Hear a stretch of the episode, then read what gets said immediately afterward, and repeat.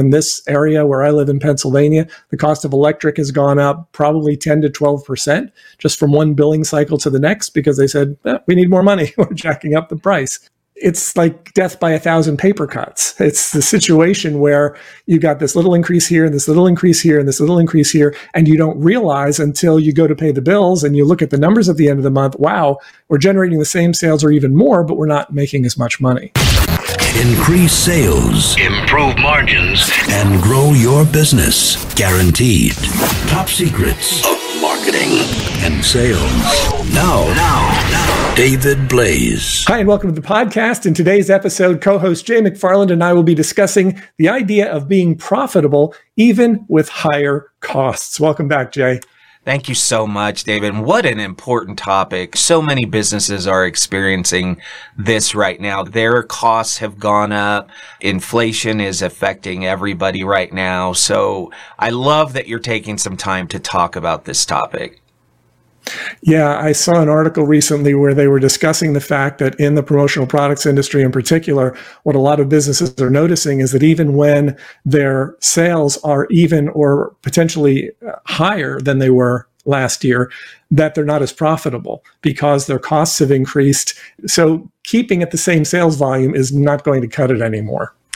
Yeah, and we all hope that this is a temporary problem, but in the meantime, people have got to learn how to pivot. And I think that is one of the hardest things for businesses to do, especially quickly, the quick pivot. Like, okay, what are we going to do in the short term while our costs have gone up? Yeah, and I think that word pivot has probably gotten more use in the past 18 months to 2 years than it probably got in all of human history before that, because everybody realized we have to do things differently. And what are we going to do and how are we going to do it? And when it comes to increased costs, the options are relatively limited. I mean, basically, you either have to be able to increase your overall sales and make up for it with the profit that you're already getting, or a reduced profit, or you've got to be able to reduce your costs so that you can get that spread back. You've got a cost to do things, and you've got a cost associated with what you're going to sell it for. And the gap is where all the money is made. Without the gap, we're out of business. And so keeping your sales at a certain level is not going to do it if your costs are approaching that same level. So a lot of it is really about identifying the primary costs in my business. And unfortunately, it's really a matter of also being rather relentless about the idea of cutting back on the things that are not currently working. And that can be really difficult because one of the biggest expenses in a business is very often personnel. And so what that means is looking at the people that you're working with and saying, okay, who's pulling their weight, who is more than pulling their weight, and those who aren't, what can we do to help them to pull their weight or more than pull their weight so that we can continue to grow to be able to simply offset the costs that have increased so much. Yeah, I think the knee-jerk response for most businesses is, let's find a way to increase sales. But, you know, they have to understand that depending upon their profit margin, if you increase your sales by $10, that may be $1 to the bottom line. But if you save $1 in costs, that's $1 to your bottom line. If you save $10 in costs, that's $10 to your bottom line. And so increasing efficiency, like you said, maybe help train or implement better systems. I think all of those things go a long way to saving, you know, $1 saved is $1 earned, right? Yeah, exactly. I think you're right, particularly when it comes to small and medium-sized businesses. Generally, small and medium-sized businesses, we want to hang on to our staff. We want to keep our people. We recognize that we've got responsibilities to people other than ourselves. What I've been seeing, though, in the news lately is that a lot of larger companies, they see this stuff coming and they're like, okay, we're cutting costs. We're laying off 10% of our workforce, that sort of thing. So it's different depending on the size of your business and depending on your mindset, what you are willing to do and how much pain you're willing to take when it comes to absorbing some of these extra costs.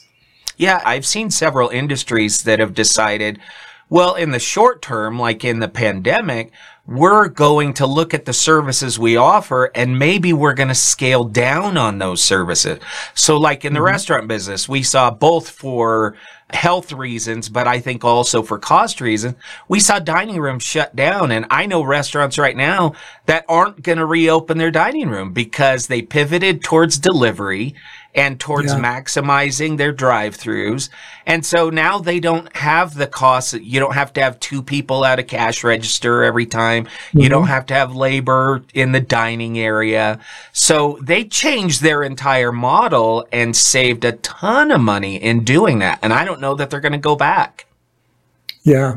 And similarly, I think there are a lot of restaurants in particular that when they were forced to shut down and they didn't pivot, a lot of them just never came back from that. They didn't make it. They closed their doors. They called it a day. And then there's the hybrids. There are the restaurants who did pivot. They switched to takeout or delivery. And then when they were allowed to have people back in, now they had the benefit of both. I know there are places that we go to around here. Normally we would go out to eat. And when COVID happened, we started taking advantage of pickup or takeout. And we even continued to do that afterwards because I'm used to it now. Whereas before I would have never thought to do that because it's like, oh, it'll be cold by the time it gets home. But then you realize, so what? You heat it up again and I can be home instead of being somewhere else. So they've got the best of both worlds now because they can have a full restaurant and they can also have people lining up for takeout. So they can actually be generating more business than they would pre-pandemic. Yeah. And I think, unfortunately, and you kind of mentioned this, when costs go up or when, your profits go down, one of the first things that's always cut is marketing. And if you're in certain businesses and you offer those marketing services, you've got to convince those businesses to stay with you and that it's important that they continue to market. Yeah. And especially if they now have to create a new message for their people.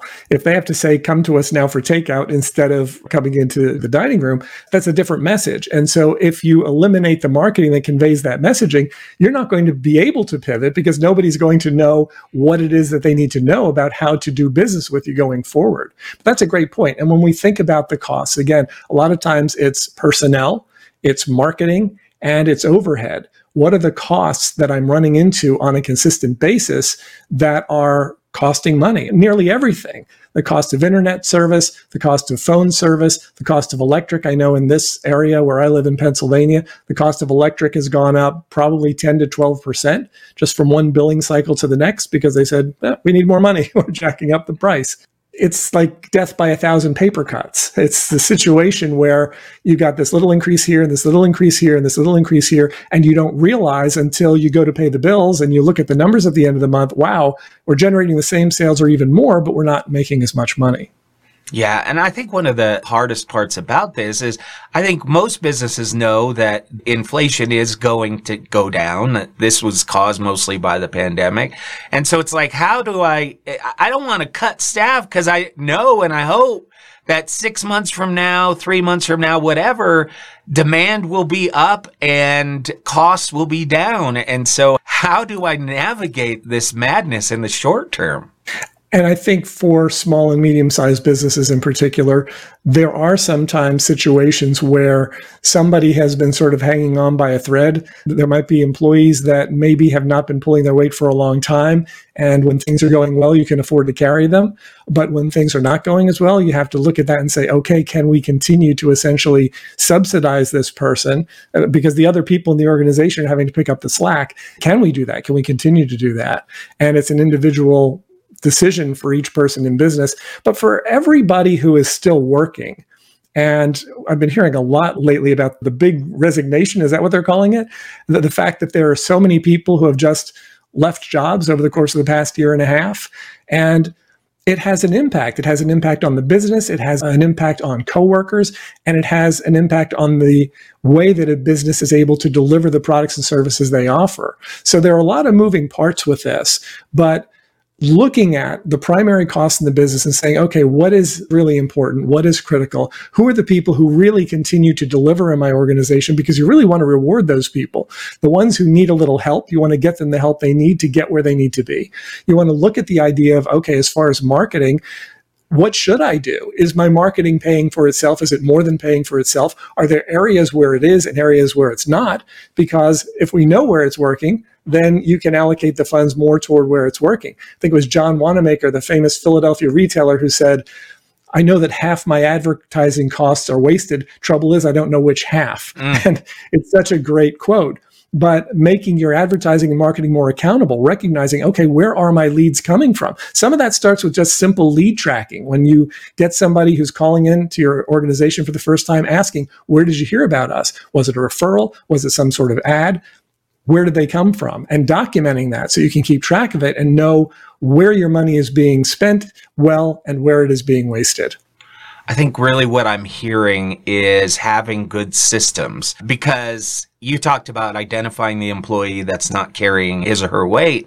Well, there's a lot of companies that don't have a way to track that. Or you talk right. about where your sales are coming from. You know, if you're just running haphazardly, you're not going to be able to identify these issues, whether it's in your customer base, whether it's in your employee base. I see a lot of companies looking at KPIs, key performance indicators, and having systems where they know really quickly if an employee, if their production is going down, so that they can be reactive and even proactive. They can catch the problem before it becomes a major issue. So I think having good systems is so important, especially in inflationary times. Very true. And just knowing what's what in your business. It seems really obvious, but it's often overlooked, particularly when things are going well. Because when things are going well, you don't really have to pay attention to that stuff as much. But then when things take a downturn, or when you run into a situation where your costs are increasing a lot faster than your ability to generate revenue and profit, you have to start looking at those things.